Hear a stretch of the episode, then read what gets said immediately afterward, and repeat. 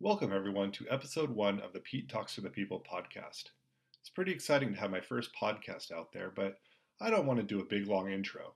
I want to get right to our interview. My guest today is my friend and colleague Sadie Kensler. We're going to be talking about education, distance learning, and what it's like to do that while also having a child distance learning at home. This interview was taped a couple months ago at the beginning of the school year, so some of the things we talk about are maybe not totally contemporaneous for what's going on now, but I think the conversation is still very interesting. I hope you enjoy. Hi, everyone. This is Pete O'Farrell with his first ever podcast. And um, as we talked about earlier, we are going to be doing conversations with people split into two different parts so that we could have thoughtful, thought provocative, and conversations that you don't always have to be on your toes for, but where you could give thoughtful answers to. My first ever guest is my friend and colleague, Sadie Kensler. Sadie is a seventh grade teacher diving headfirst into the world of distance learning while also attempting to lead her new kindergarten in her first year of elementary school. Hi, Sadie. Welcome to the program. Hi, Pete. That's a lot on your plate. So let me just ask you one easy question first. How are you feeling? Stressed nervous, anxious, a little bit excited to actually meet my students. Actually, a lot excited to actually meet my students, but um, nervous for my daughter, especially. One part of this is, you know, we were thrust into this. Nobody made this choice. Um, how are you approaching this year? First, as a first as a parent, how are you approaching your uh, this year with your five year old? I am. Well, we got I got her a computer that had a little touch screen because she already knew how to use a tablet. I'm trying to try to get her a little bit used to the actual technology. Um, and then just t- telling her, hey, this is going to be kind of weird, but you're going to make some friends. You might meet some of them in person. You will eventually, but it's going to be a lot of time on the screen. And then she had just the greatest thing to say. I said to her once, I was like, it's going to be really weird. It's going to be hard. And she's like, Mama, it's not going to be weird. It's just going to be different. It's okay. And it just reminded me that, like, she she's never been to kindergarten so she doesn't really know what it's supposed to be like that's a really good point and i you know i think maybe we've all under underestimated the students in a lot students are so resilient you know they kind of bounce go with the flow much better than sometimes we do as an as adults so as a parent, you you got your daughter the tech, you got her you got her ready. Do you do you feel like she's excited? Do you how is she feeling about this? She doesn't have any idea. She's she doesn't really realize that kindergarten is starting on Tuesday. I've told her. but she's like I'm going to be at a computer, but that's not school. So she she's not excited cuz she doesn't get it. Did you buy her any school supplies? Did you get her a backpack? I did, and I'm planning on. She hasn't seen it yet because I'm planning on surprising her with it on Tuesday. She's really into fairies, so I got her a little Tinkerbell backpack and all sorts of things to go in it. Um, and she's getting a brand new school outfit to wear on the first day though she'll probably ditch it and wear her tinkerbell costume because that's what she does. Um, so i'm trying to do my best to like get excited. I've also set up a little workspace for her and i to kind of sit across the table from each other. Maybe d- different than some other kids she has a mom who's a teacher so she knows what school is. Uh, maybe it's school to her is where mom goes every day but she has an idea, maybe other than some other kindergartners, of what school is. Um, mm-hmm. What do you think um, she's expecting? I know you said she's not excited, but do you think she's like going into your class, or do you think she's uh, she has no expectations? Well, she actually she was in preschool um, up until March, and so she had a class, and she was in a class with kids. So she was really, I think she was expecting something like that, but she knows that's not happening. So she and she has been to my school and been to my classroom and hung out there and so i think she was expecting that but now that that's not happening she i've tried to explain to her remember what i did in the spring and i was talking to students on the computer? That's going to be you. And so she's like uh, that's not really school.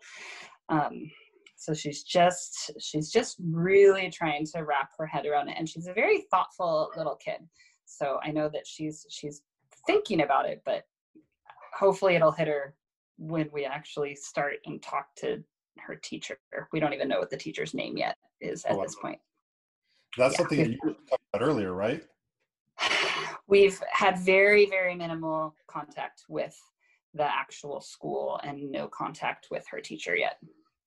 Which is you know um, surprising but also uh, what we've gone through as educators i think we recognize that things are still being figured out in the 11th hour. So just to transition a little bit to your preparation as a teacher now um, you've gotten your daughter ready for kindergarten. Now you're getting ready for seventh grade.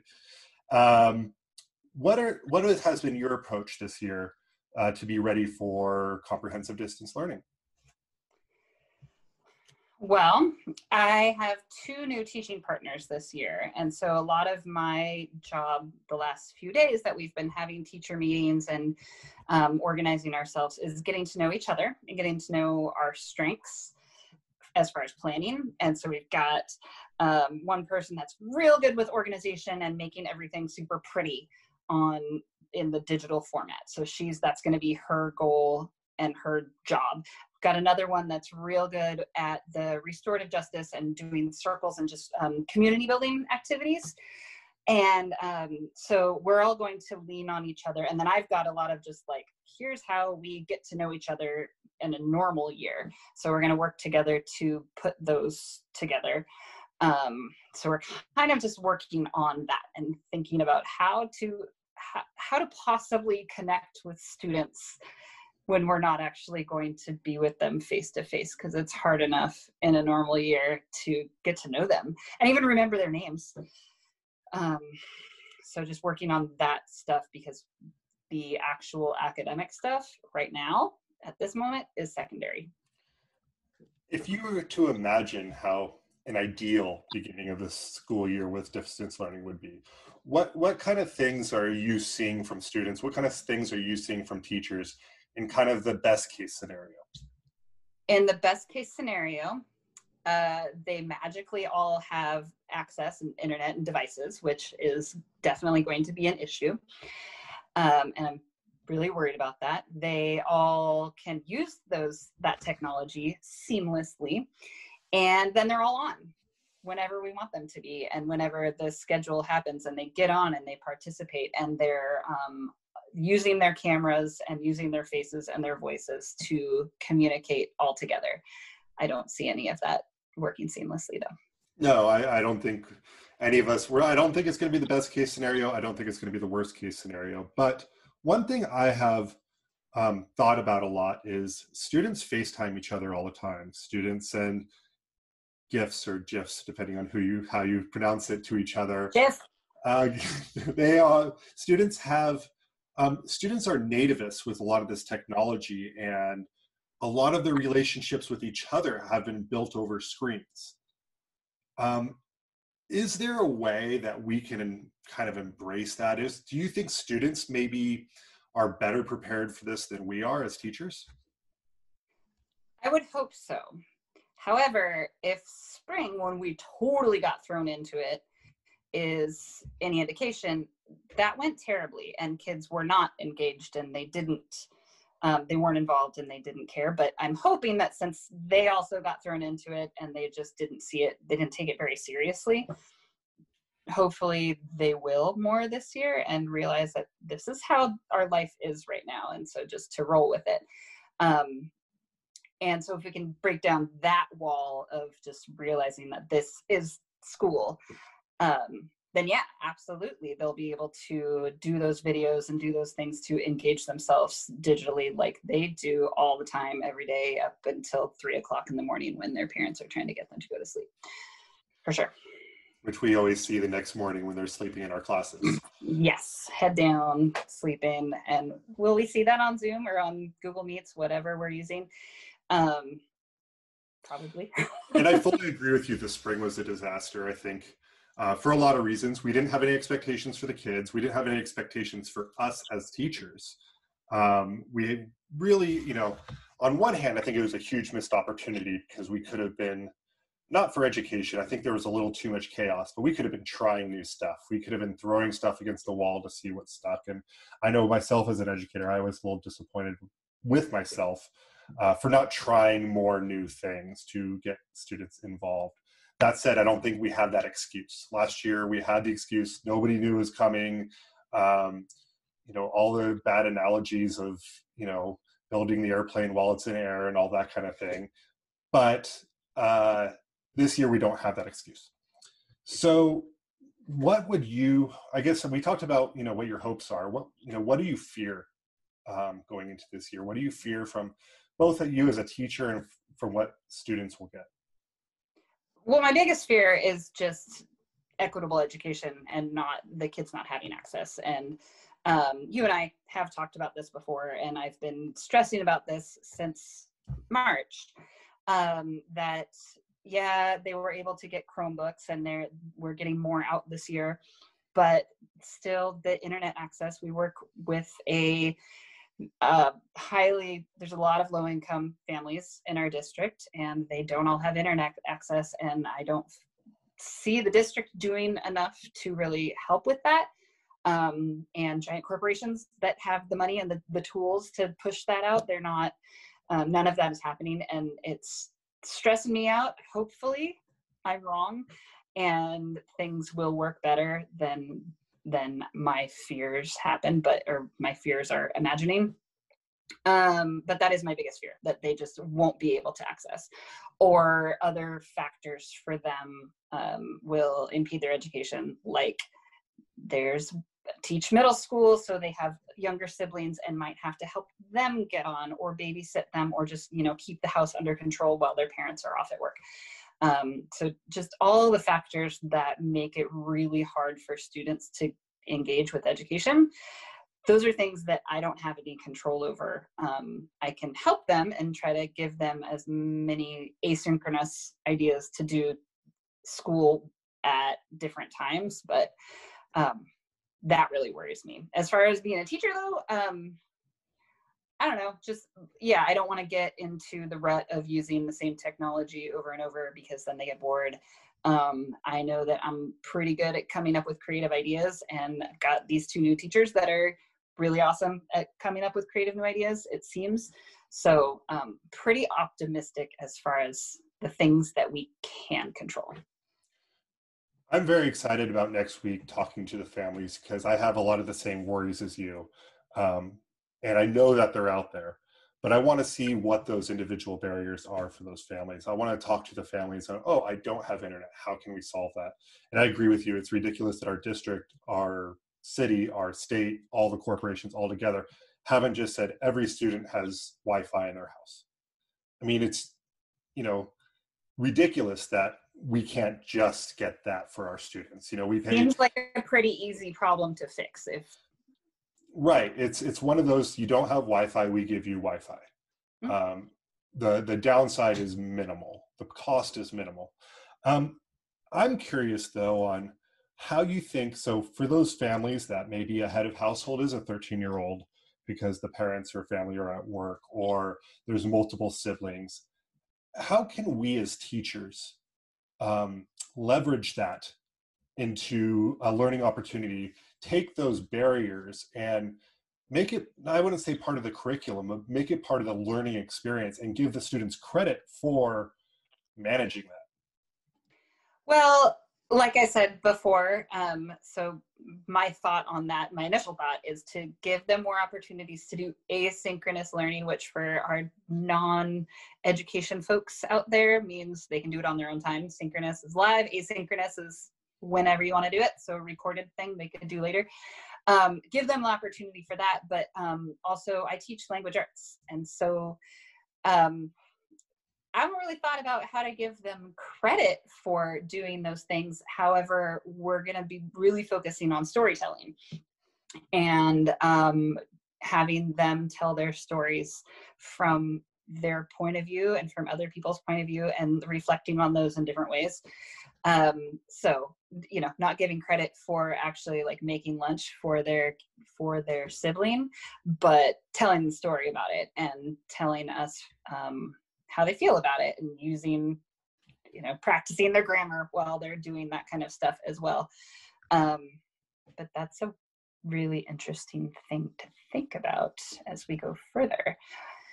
So many times last year i told my history class that look you're look you're living in history this is it keep a journal. I don't want to hear it anymore, Mr. O'Farrell. Oh yeah, no. I had one student tell me, Mr. O'Farrell, I'm tired of living in history, and it's true. We all are. But I, you know, I, I keep thinking about that. How we could use this time. I know as an eighth grade history teacher, we're going to focus very much on the election.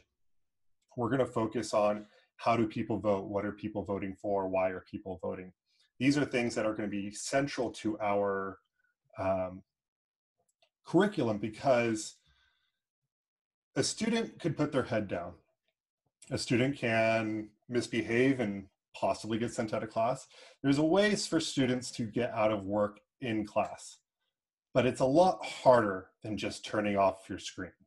It's a lot harder than just you know walking away from a screen. It's a lot harder than not logging on. So we have to give them reasons to log on. We no longer have a captive audience. So even if that means that we deviate from our core curriculum in a, in a way that makes it more interesting for them how would how do you see that happening how do you see it changes in your curriculum to make students want to log on um, trying to get them to connect with each other and giving them that opportunity for kind of social time that will be you know we'll talk about school stuff but as i said from the beginning the academics right now are going to be are going to come second. Um, so focusing even more so than normal on making connections as a class with each other and um, because even if that has a solid academic bonus for me for them it can be just fun and feel good because even you know they might be talking on snapchat and all the other things with their friends they can have bigger conversations and get some of those thoughts out that you know in the last six months they've just been sitting in their room and um, not interacting with at least bigger groups of people um, so building a lot of that in one of the weaknesses I had as a teacher last year, and I think one of the weaknesses or challenges maybe our school and our school district has faced is um, working with families. And I would like to think this is an opportunity for us because it's so critical for the teachers in the school to be partners with families and guardians in, make, in getting their, um, their kids' education. What do you think how do you think you're going to approach family relationships differently this year than you have in the past? And how have you done it in the past? Um, I mean, I in the past I've sent out usually kind of just a quarterly email to to parents with like a, a newsletter of sorts saying here's what class is all about, here's what we're up to this quarter. Um, and contact me if you have any questions. And then I'll con- contact individual families on a kind of ad as needed basis, or if they contact me first. And then we have the conferences and things like that to just check in with families throughout the year. Um, but this year, there will definitely be a lot more of that. I, I, even in the spring, I did usually more like a weekly email to students and families saying, here's what we're doing, here's what um, here's what we have on our plate this this week. Um, here's the different places even though we've given this to you many many times um, just so they can't get lost and they can't get even as teachers this week in getting all the information to organize our school year most teachers are lost in this digital pile of information. And so i just keep looking at that and having empathy for kids and families about there's they have so much information coming their way. Um, or they will not quite yet but they will. And so to help them navigate help them um, realize that we're all in this together and that we all that teachers are on their side on the family side and on the kids side to help them out if they feel lost or overwhelmed or um, need help in anything that isn't even academic, but just make sure that we we all need to have those connections, not just the kids, but the parents too.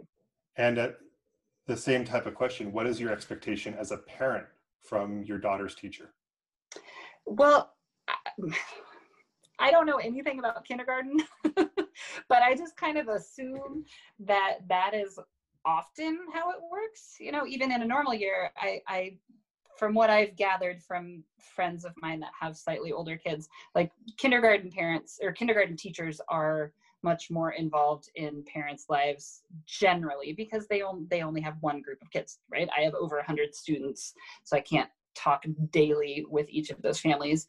But if my daughter is in a class of 25 or 30, I have no idea, um, it'll be much easier for that kindergarten teacher to contact us.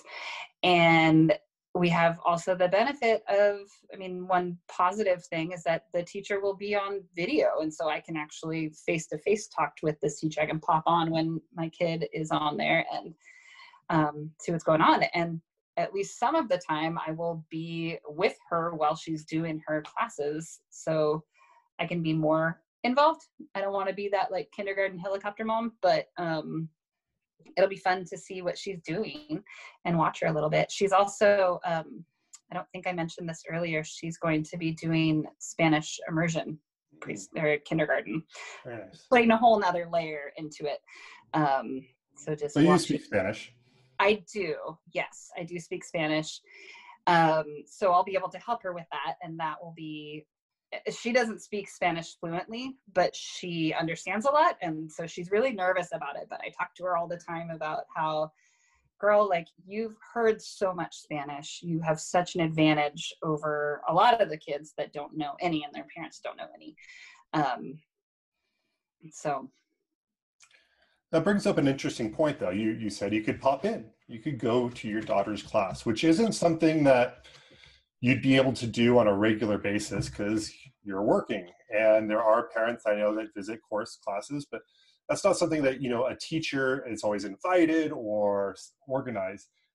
How as a teacher do you feel about a parent popping into your class? And especially with um, the civil rights marches going on right now the black lives matter movement um, i'm going to address it in my class. I'm sure you're going to address it in your class we know we come from a very diverse school population that has lots of different views.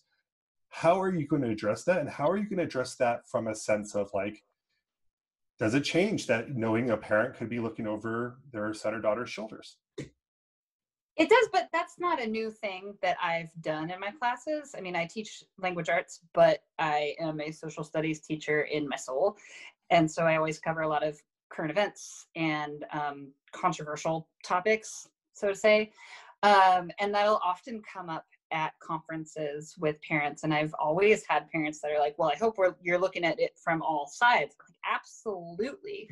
Um, and i i've always encouraged students that have have maybe a different point of view from the rest of the class to to speak their mind. And and i've never had a huge issue with other students um, you know at least vocally putting those students down like everybody gets to kind of share their thoughts.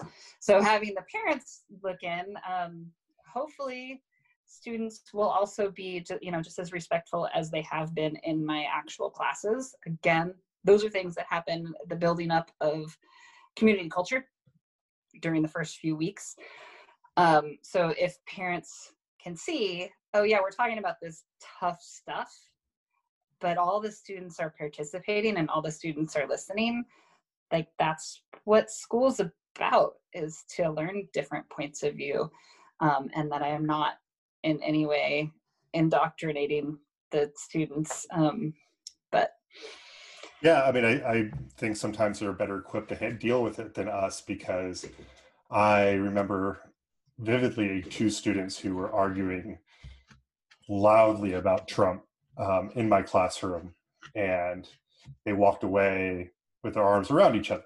Not because they came across some you know middle ground that they both could agree on but because they were arguing because they were 13 year olds and that's what 13 year olds do and then they were buddies and so they were buddies two minutes later and it was great. And um, I, I think about that a lot as you know the way we discuss things and that you know we get so emotional and these are very emotional issues I mean we're talking about people's you know humanity so it, it can be incredibly emotional but no i think you're right as teachers we have to talk about i wouldn't say both sides but we have to talk about what the issues are how to critically break them down how to critically think about them so students can come to their own conclusions well, yeah, give them the information and let them express their ideas um, in whatever way they want.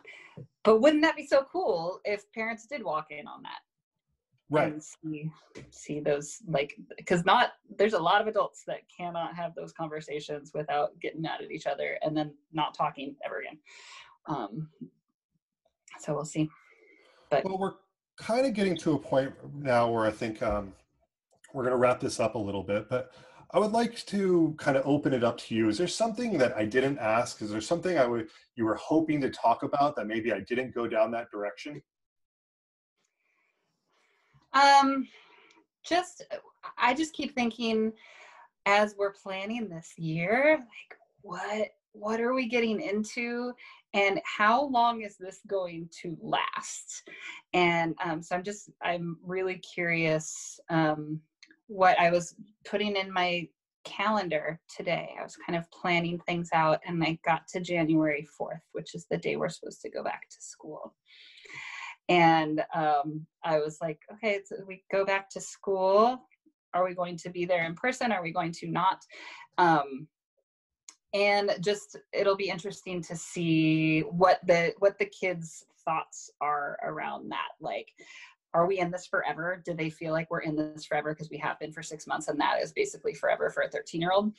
Um, or not? And if it does go beyond that, how are we going to deal with that? If we do come back in January, how are we going to deal with that? Um, anyway, bigger, longer conversations for a later date and looking into the future. Right. And, you know, my, my view on this has been, you know, I know it's going to be challenging and I know especially for working parents, this is going to be almost an impossibility, but I am hopeful. I'm hopeful because I think this is going to make us better teachers. A lot of the things I don't do well, I'm having to improve upon right now. I'm hopeful because I think it's going to make better students. I think they're going to learn new ways to learn.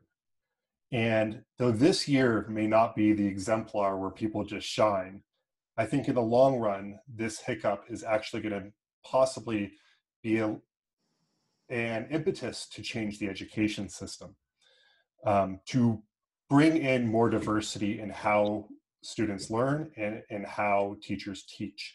Um, I had one student last year who really struggled in the classroom, did not come to class a lot, never did any work, and thrived in distance learning. Um, I'm not saying that's everybody. In fact, it's the minority. But the fact that I have people like that too. Right, and that's great. Um, and that's as when we will go back, we shouldn't forget that that other students can learn maybe through distance learning in a better way, and now we'll be equipped to to do that. Um, I'm very curious on how it's going to go as well.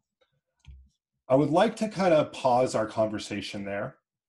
I think that's, you know, as we talked about at the beginning of this podcast, the idea is to have an open conversation, go away for a week or two or whenever we can get back together, think about the conversation, think about what we said, think about what we heard, come back and pick one or two points to expand upon, to update, to change our mind on, to allow ourselves to realize that what we say in the moment or what we think at any given moment can be changed or expanded upon or hardened and give ourselves the ability to have that conversation. So I want to thank you, Sadie, for uh, part one of our conversation.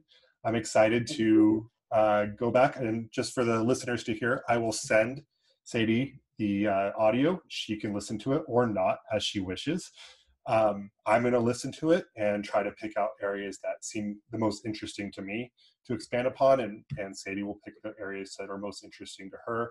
And then we'll have another short discussion about it in a couple weeks. And then, as we all get more and more used to watching ourselves and listening to ourselves anyway during this whole Teaching, yeah. We're all stars now. Yeah. you know, those, you go to the grocery store, you see those as seen on TV, like little bins. Oh, that's me now. Yeah, Absolutely. that's us. Mm-hmm. We're, all, we're all movie stars. Yeah. Uh, so thank you very much for your time, and I look forward to talking to you again officially, since we talk, you know, all the time anyway. Officially in a couple weeks. Sounds good. Thank you. Welcome back to part two of the interview with Sadie Kensler. We are now three weeks from our first interview, and a lot has happened in the world, as it does in 2020. Our school was delayed a week due to the smoke and fires in Oregon, and we didn't get started till this week. But we have just finished our first week of comprehensive distance learning, and it's a good time to get touch base again with Sadie. And what we're going to do today in today's episode is we're both going to pick one topic from episode number one, and we're going to dive a little bit deeper into it. We're going to discuss that one topic with a little bit more depth and clarity, and you know, really try to get into um, some of the ideas and possibly solutions, and see where the conversation goes. So, welcome back, Sadie. Hello, nice to be here. Let's start off. We just finished our first week of comprehensive distance learning. We talked a lot about it last episode, talking about um, what we expected and what we hoped. After one week, what is your verdict? Uh, yeah, after that last time, it was really abstract, and now we know how it's going to go. And um, after one week, I was just describing to my students today um, the weather that's in my head. It was a warm up question. What kind of weather do we feel in our head and in our bodies and in our souls? And I said, I feel like I'm in the like the beautiful sunny morning after a big storm because the first few days was stormy. Like it was cloudy, it was tough, it was the kids didn't know where to go. They were cutting out. I was cutting out. Um, it was really difficult. And then I feel like finally today, it's only the fourth day but I feel like, okay, we can sit back and chat with each other and also start learning some things. And so those glitches, the technological glitches, have gone away, and um, we're finally able to get to know each other a little bit. And it's seeming a little bit more like a real class. Still isn't fun, but I've been having fun with them and kind of relating certain things in certain ways to the old ways and the new ways. For example, with about two to three minutes left in class, you know, you're kind of winding up your lesson. You're asking if there's any more questions, and you're hearing crickets. There's no one has a question. Nobody wants to talk. And I, you know, say, right now is the time that if we were in class, you'd be gathering your books and trying to stand by the door, and I'd be yelling at you that you, I don't, uh, the bell doesn't release you, but I release you, and trying to get them to sit back down and they seem to enjoy that. So that's been fun to kind of realize that the rhythm of class is not that different, even with um, it being a distance learning versus in person.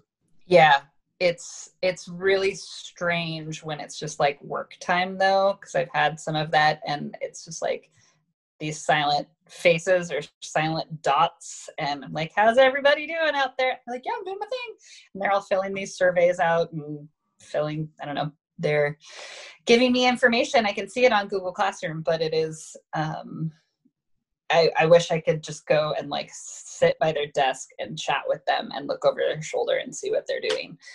So I would say, you know, the the the happiest I've been, or the most um, the most heartened I've been, is there's a number of students whose parents I talked to before the school year started, who's who were very concerned that their child would not do well.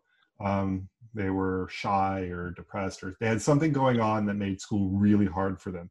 And a number of those students have been thriving for me. Really thriving. They could use the chat box they could talk in other ways and they've just really been you know probably way more involved than they would be in a classroom.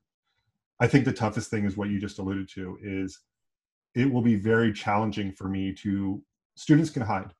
Students cannot say anything all class and it's it's hard for me to notice. You know there, there's not a place where they're sitting where I'm like, oh, that back right corner's been awful quiet.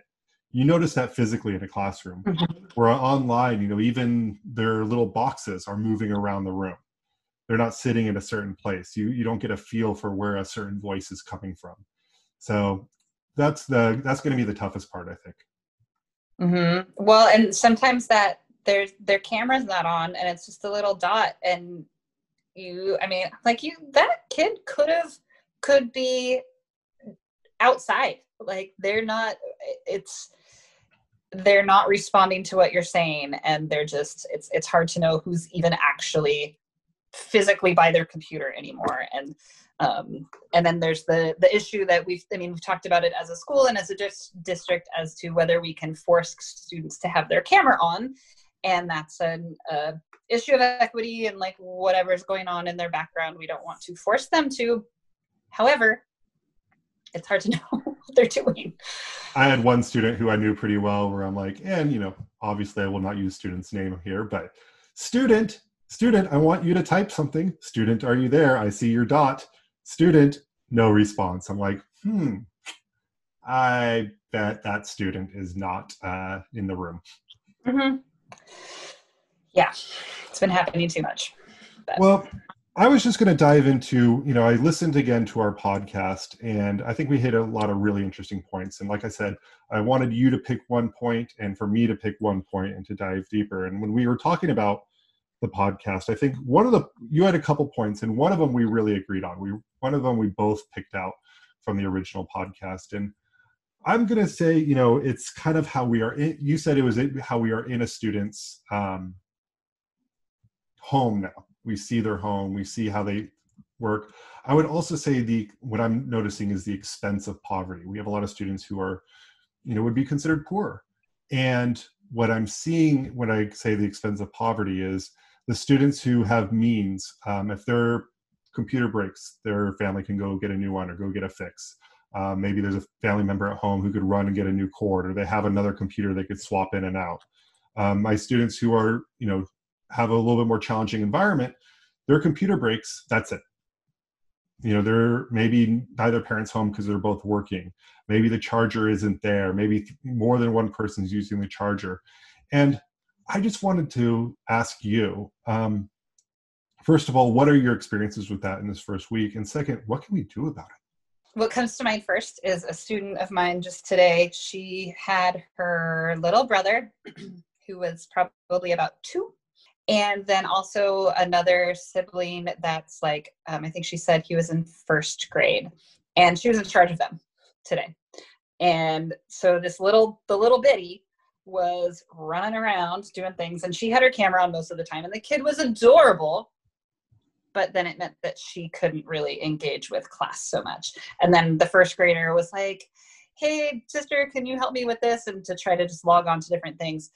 And um, it brings to mind you know what i was saying what you're saying about if if um, a parent could stay home the parent probably can't stay home in that situation because mm-hmm.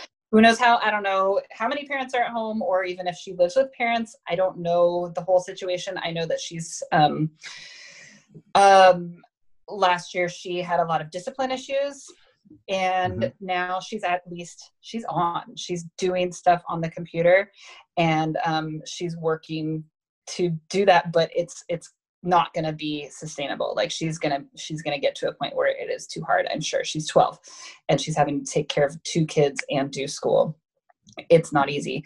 Um, i've had multiple students that don't have um, sound you know they're trying really hard. They're like but but miss kensler like the sound that there's no microphone there's no microphone. Like okay do you have did you try to go get a computer from school? Because if you have one from school they could help you no, I can't because I can't get over there. It's too far for me to go on my own, and my parents are working, and so we don't have a way to to work it out. And so then, as I've been talking to different kids, you know, we're that's part of ta- uh, the teachers and the school in general, like getting more involved in what's going on at home. Like we always have a little bit, but now it's bringing that equipment into the home and trying to figure out how to get that to the kid. Um, and them you know talking to them more after hours about those technical technical issues and just hearing what's going on in their homes is interesting. And you know we you know we don't have any computers right now at the school. They hope to be getting more but it's you know it's it's a waiting period. It's not something where the family is going to go out and get a new chromebook get a new charger get a new camera. Um, there you know and every time those waiting periods is a chance for that student to fall behind. So when we yep. talk about the digital divide or we talk about the divide by race or by class or by anything it's those one two three days you miss because then you come back into class. You're behind. what were we doing? What were we doing? What are you doing? You're trying to explain it as best to them but you have 25 other students who are you know trying to also um, understand what's going on. And you want to take that extra time but sometimes it just becomes frustrating. It becomes frustrating as adults and for a 13 year old who well and also yeah no just like the kids that are turning in work but not coming to class and just having to be like yeah that's again probably an issue about stuff going on at home. Like you can't be expect them to be online all the time if they're taking care of other siblings or if there's like three other people trying to use the same computer. Um and so we as you know like our attendance system we're trying to work it out. So it's like okay if they show up but then it's still it's impossible for us to track every single one of them within those 24 hours to see when and how they show up. And so then they end up getting a call from the school oh hey this kid wasn't in class and then i don't know you don't want them to have discipline issues from their parents right. on top of everything else when oh no they actually did work i'm sorry. I didn't mean to call them out and get them in trouble i don't know there's just so many different paths that these things can take and it's really difficult though i will say i think the calls home from school at least on the reports back i've heard i haven't made that many because we've been teaching and we've had these amazing ias who have been doing the calls and just awesome. From what I hear, is they've been really supportive calls. Hey, your student wasn't in class today. Is there something we could help you with? Is there a way we could help? And this is something we should be doing all the time. This is something that schools should be doing. We should be in partnership with the families. We should be partnership with the guardians because we can't do this alone and they can't do it alone.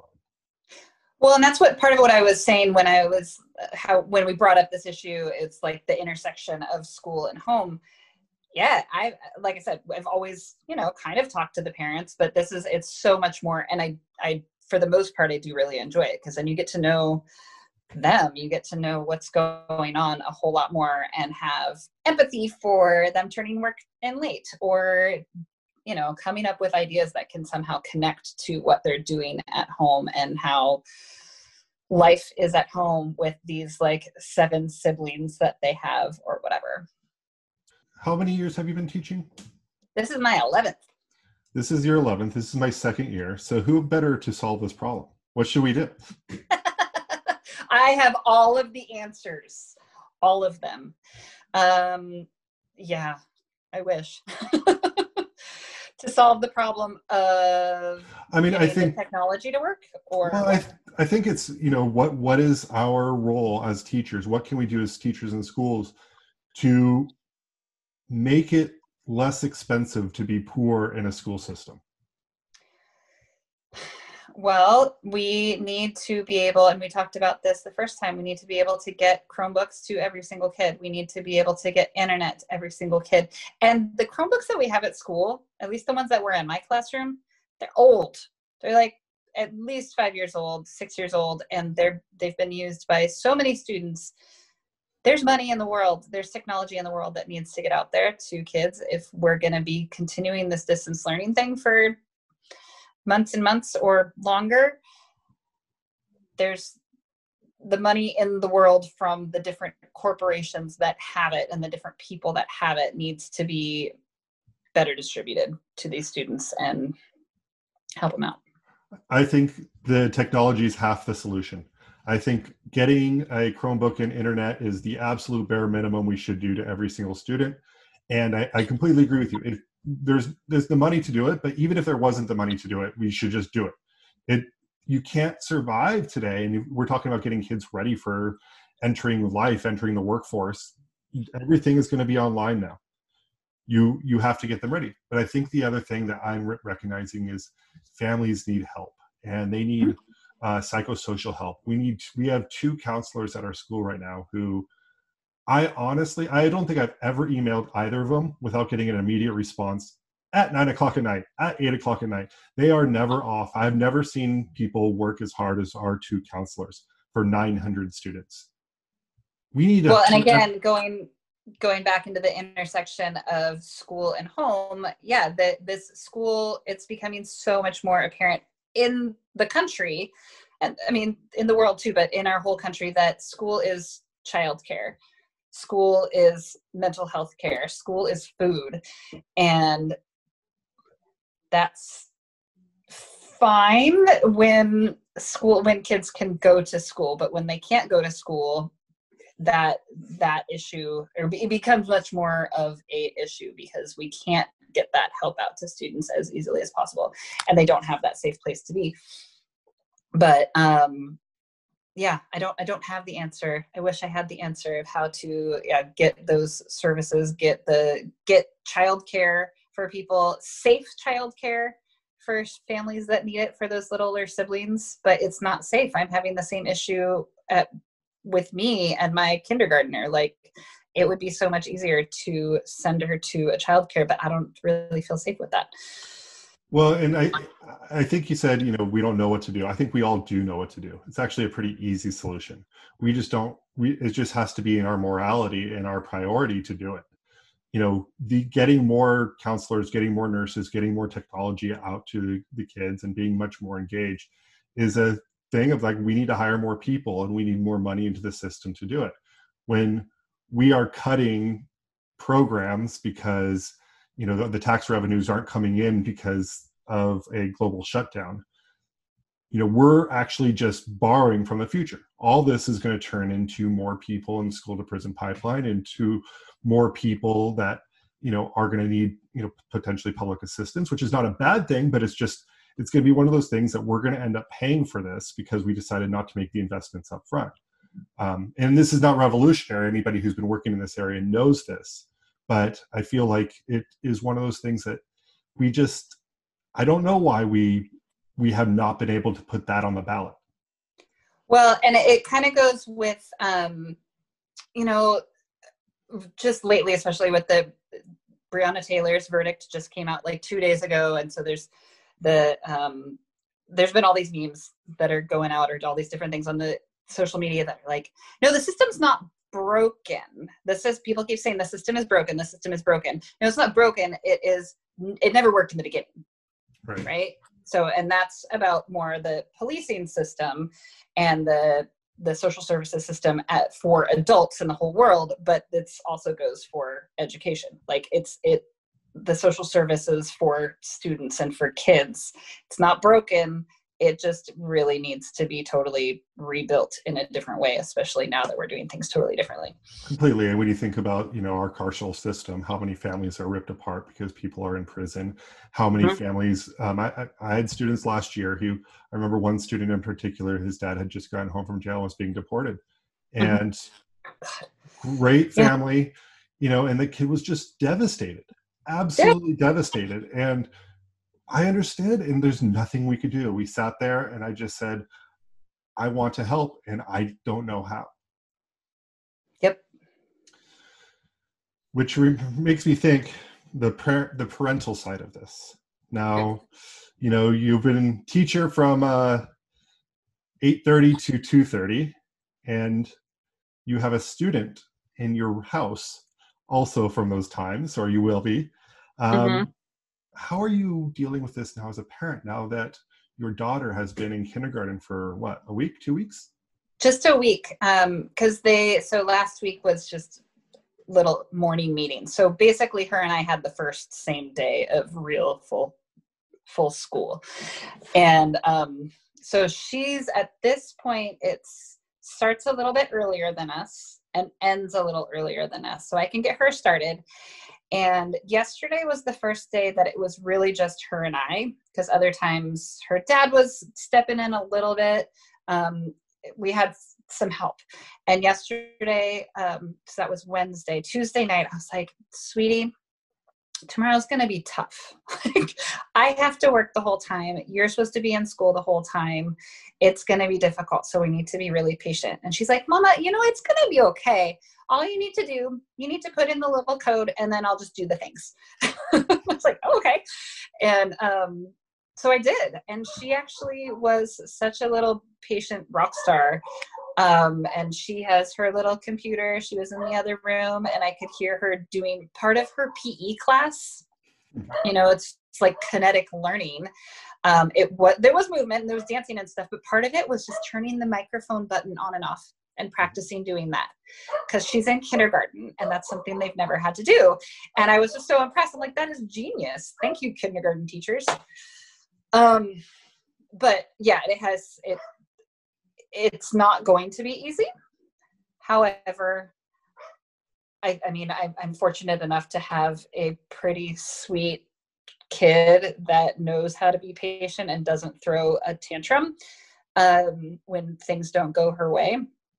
But I know that's not the case. And I've been thinking a lot about how the burden does just really fall on moms a lot as much as we try to to spread it between moms and dads and everyone else moms just moms take it on because moms we just end up getting the things done.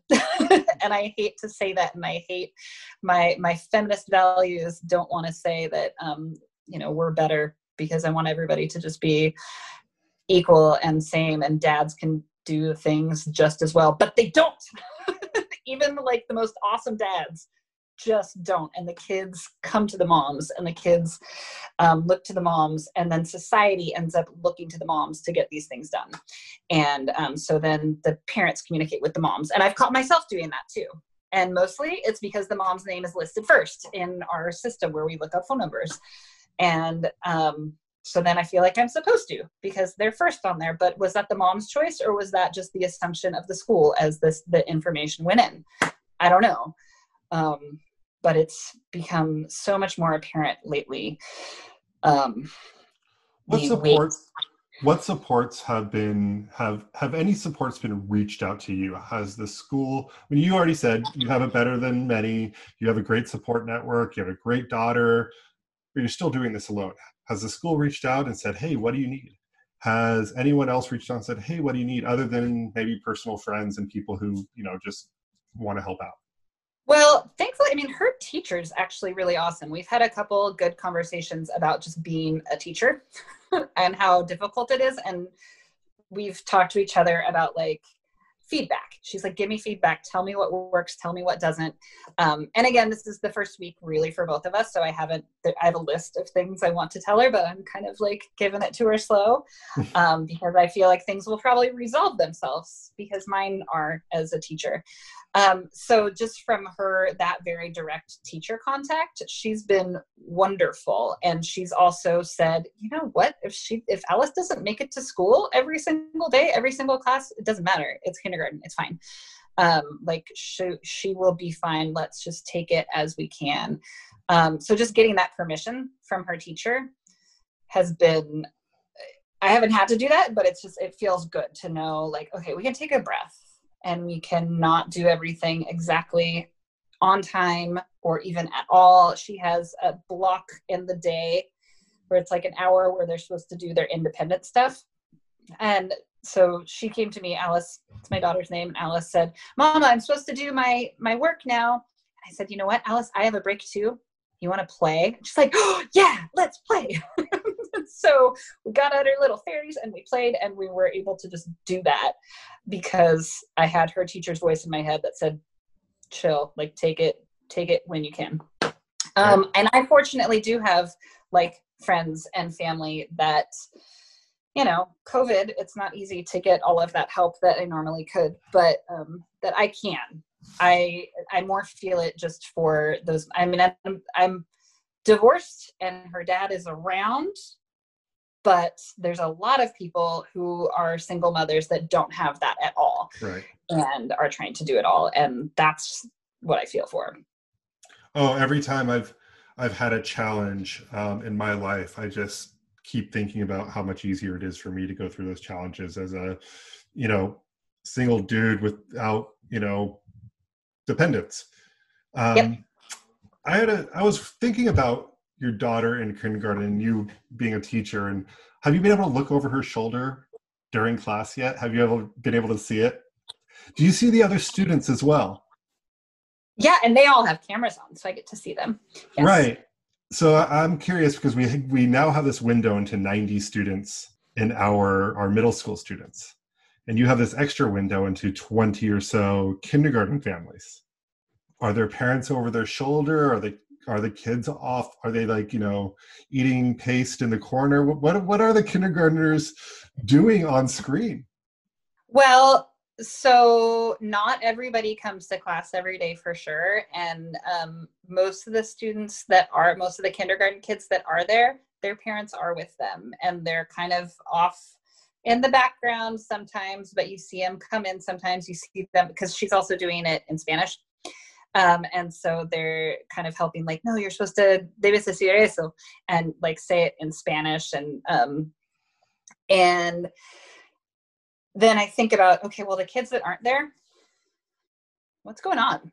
You know like are mm-hmm. they able are they not there because of something going on at school or their parents just like don't understand how to do it or is it a technological issue or you know they're just not even involved in school because it's it's too hard right now?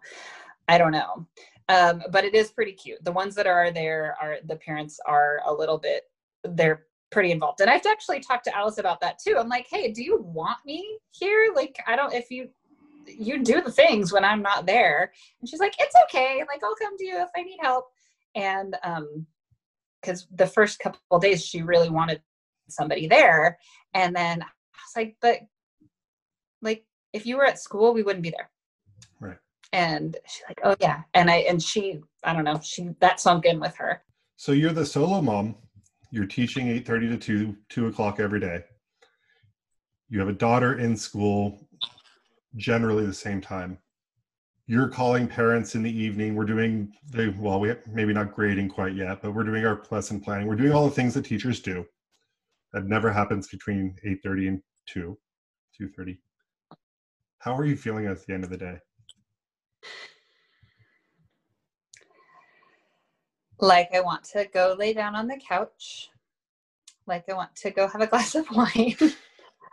um, I actually got a run in today during school. Like I took a 30 minute run during one of my prep periods because I needed it and it was sunny and I needed to take advantage of that. And with all the smoke, I hadn't been able to.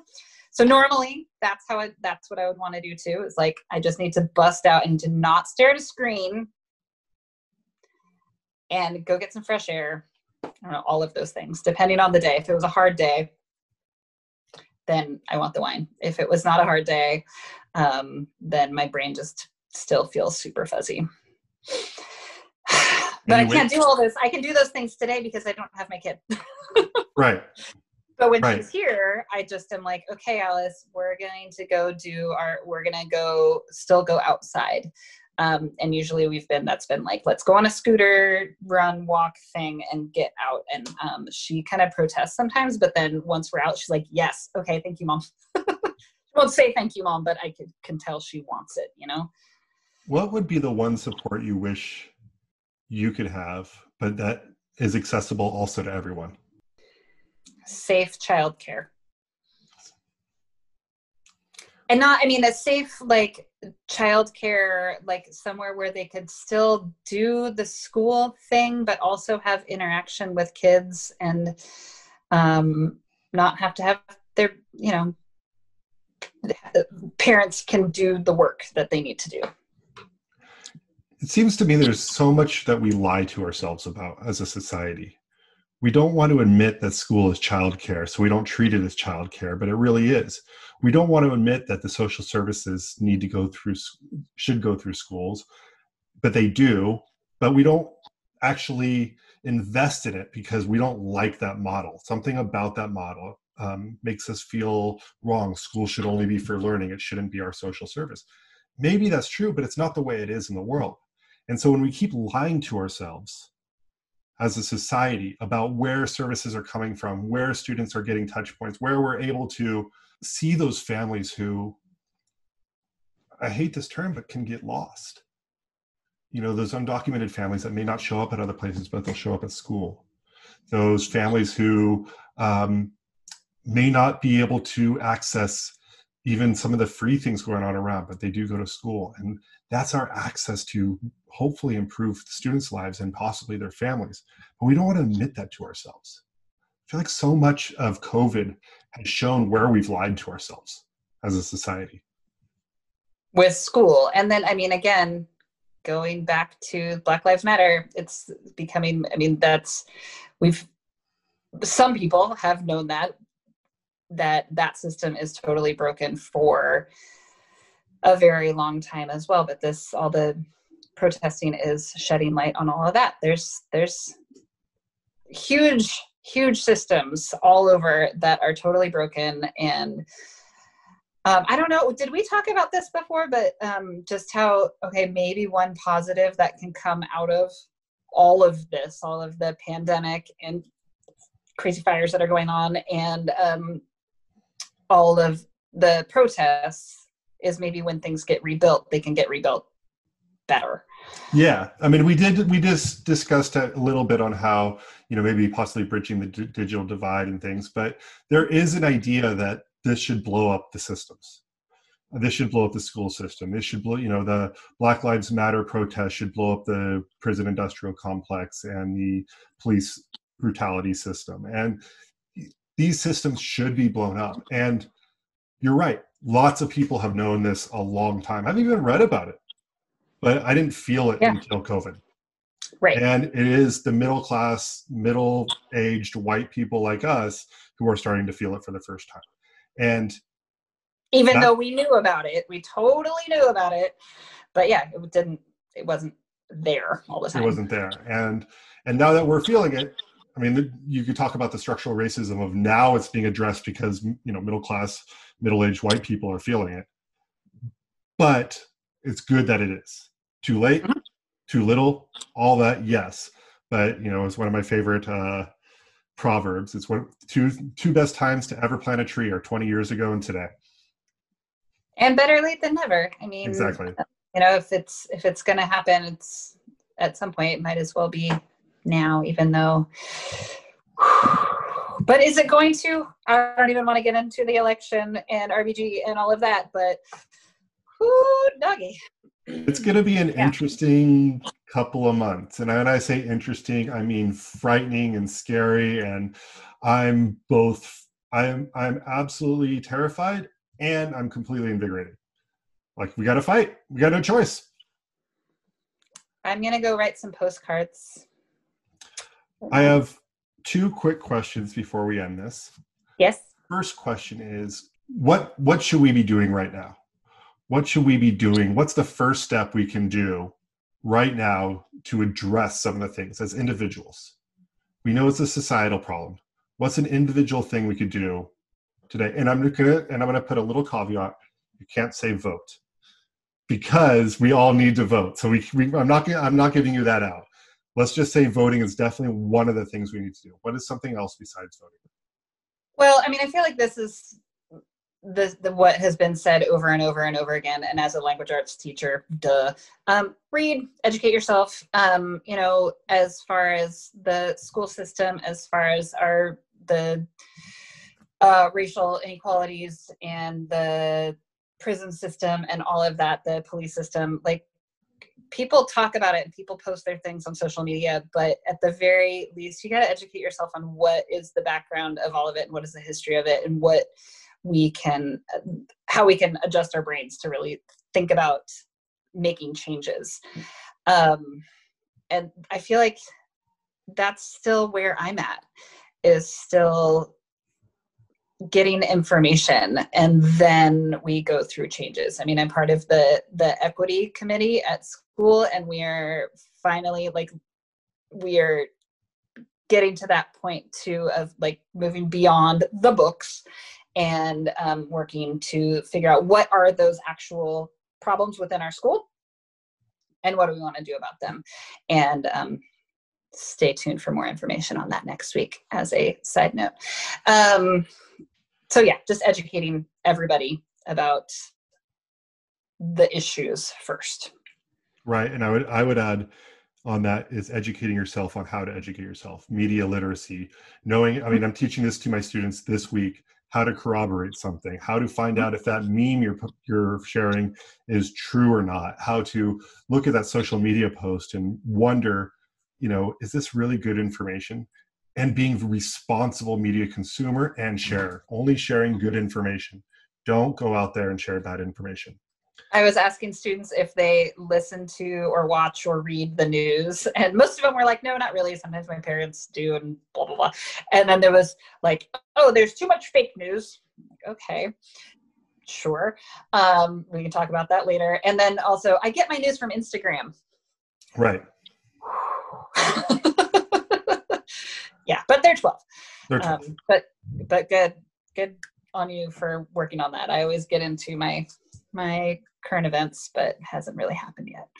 My last question, because you know every podcast has to have a shtick or has to have their kind of, you know, their thing, and mm-hmm. you know one of my um, other passions besides education and things is food. So for every guest, I'm going to end the interview with, tell me about a great meal you've had recently. And it doesn't have to be just because it was great food. It could be the company. It could be it doesn't have to be home cooked. It could be a restaurant.